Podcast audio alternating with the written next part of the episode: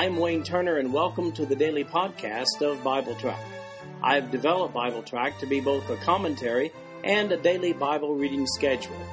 These podcasts cover the text and commentary, which may be found at www.bibletrack.org. So, for those who have a busy schedule but do have time to listen to the Bible being read, this podcast is for you.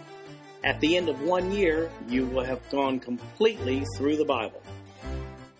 As we read through the Old Testament chronologically, we've just completed reading 1 Samuel, and we're looking at the life of David. Therefore, we're going to be reading several Psalms today Psalms 121, 123, 124, 125, Psalms 128, 129, and 130. This is the New King James Version of the podcast. The King James Version is also available. A note about the introduction to these Psalms. In all of these Psalms, 120 through 134, the introduction to each one says a song of ascents. And we're not certain what these Hebrew superscriptions mean.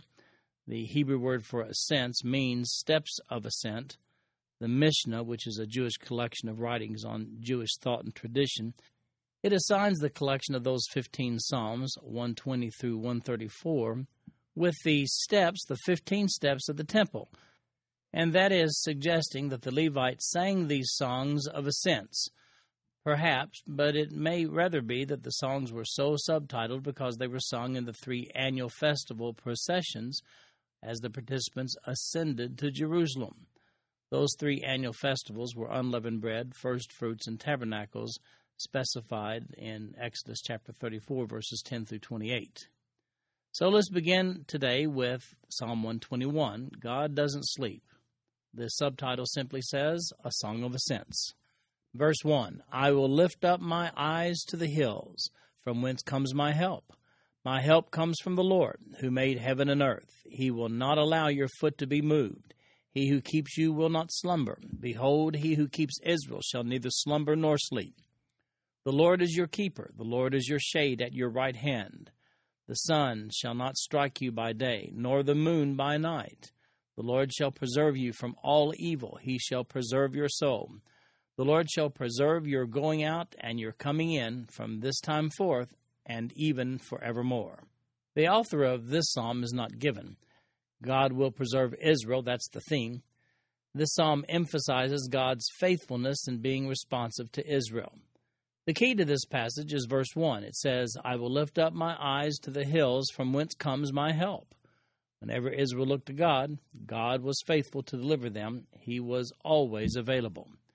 Notice verses 3 and 4. In other documents discovered in Mesopotamia and determined to be written during this same period, a sleeping God is a common term and is used to describe one who is unresponsive to the prayers of the person who is calling out for help. Now, you may recall the story of Elijah in 1 Kings chapter 18, verse 27. That's when he was ridiculing Baal because he wasn't answering the Baal prophets. And he spoke to them and he said, Perhaps he's sleeping and must be awakened. He was talking about their false god Baal. Of course, Israel's big problem was always that they went after other gods. All their failures as a nation were as a result of not calling upon the one true God of Israel. That brings us to Psalm 123 To whom do you look for provision? It says in the subtitle, A Song of Ascents, verse 1 Unto you I lift up my eyes, O you who dwell in the heavens. Behold, as the eyes of servants look to the hand of their masters, as the eyes of a maid to the hand of her mistress, so our eyes look to the Lord our God until he has mercy on us. Have mercy on us, O Lord, have mercy on us, for we are exceedingly filled with contempt. Our soul is exceedingly filled with the scorn of those who are at ease, with the contempt of the proud. In verse 3 here, the psalmist states a contrast between the wicked and those who have been deemed righteous by God. When he says, Have mercy on us, O Lord, have mercy on us, for we are exceedingly filled with contempt. Through God's mercy, He has taken away our contempt and made us righteous. In Psalm 124, the psalmist David here expresses that it's a good thing God was on our side.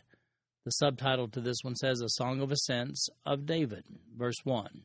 If it had not been the Lord who was on our side, let Israel now say, If it had not been the Lord who was on our side when men rose up against us, then they would have swallowed us alive. When their wrath was kindled against us, then the waters would have overwhelmed us. The stream would have gone over our soul. Then the swollen waters would have gone over our soul. Blessed be the Lord, who has not given us as prey to their teeth. Our soul has escaped as a bird from the snare of the fowlers. The snare is broken, and we have escaped. Our help is in the name of the Lord, who made heaven and earth. Without God on our side, some really bad things could have happened. That's what the psalmist is saying here. But God delivered us.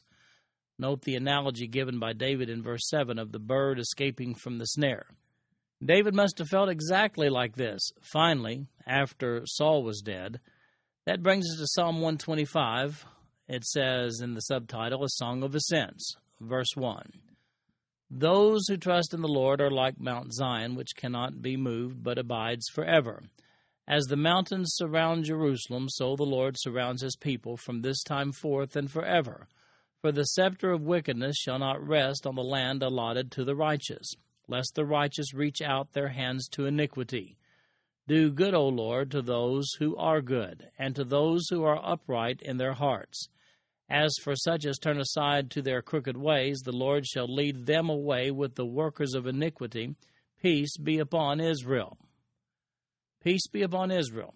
The reference to Mount Zion here identifies Jerusalem and specifically the place where David authorizes the building of Solomon's temple. Today, a Zionist is uh, what's a word used to describe those who sought to reestablish a Jewish homeland in Palestine. Modern Zionism is concerned with the support and development of the State of Israel. Psalm 128 Blessed is everyone who fears the Lord. The subtitle says A Song of Ascents, verse 1. Blessed is everyone who fears the Lord, who walks in his ways. When you eat the labor of your hands, you shall be happy, and it shall be well with you. Your wife shall be like a fruitful vine in the very heart of your house, your children like olive plants all around your table. Behold, thus shall the man be blessed who fears the Lord. The Lord bless you out of Zion, and may you see the good of Jerusalem all the days of your life. Yes, may you see your children's children. Peace be upon Israel. We're not told the author of this psalm either. This whole psalm elaborates upon verse 1, which says, Blessed is everyone who fears the Lord, who walks in his ways. The Hebrew word for fear in verse 1 is yareh and sometimes means moral reverence, as is the case here. You'll notice in this psalm that your family will be blessed as well when you serve God. In Psalm 129, we have the psalmist writing and saying that they afflicted me from my youth. The subtitle here says A Song of Ascents, verse 1. Many a time they have afflicted me from my youth. Let Israel now say, Many a time they have afflicted me from my youth, yet they have not prevailed against me. The plowers plowed on my back, they made their furrows long. The Lord is righteous, he has cut in pieces the cords of the wicked. Let all those who hate Zion be put to shame and turned back. Let them be as the grass on the housetops, which withers before it grows up, with which the reaper does not fill his hand nor he who binds sheaves his arms. Neither let those who pass by them say, The blessing of the Lord be upon you. We bless you in the name of the Lord. While the theme of this psalm sounds like David, the author really is unknown. Take care of them, Lord. Well, that's what the psalmist is saying when we see in verse 5 Let all those who hate Zion be put to shame and turn back. The author's use of the word Zion here embodies a lifestyle of dependence upon the God of Israel. He looks to God for his protection from his enemies.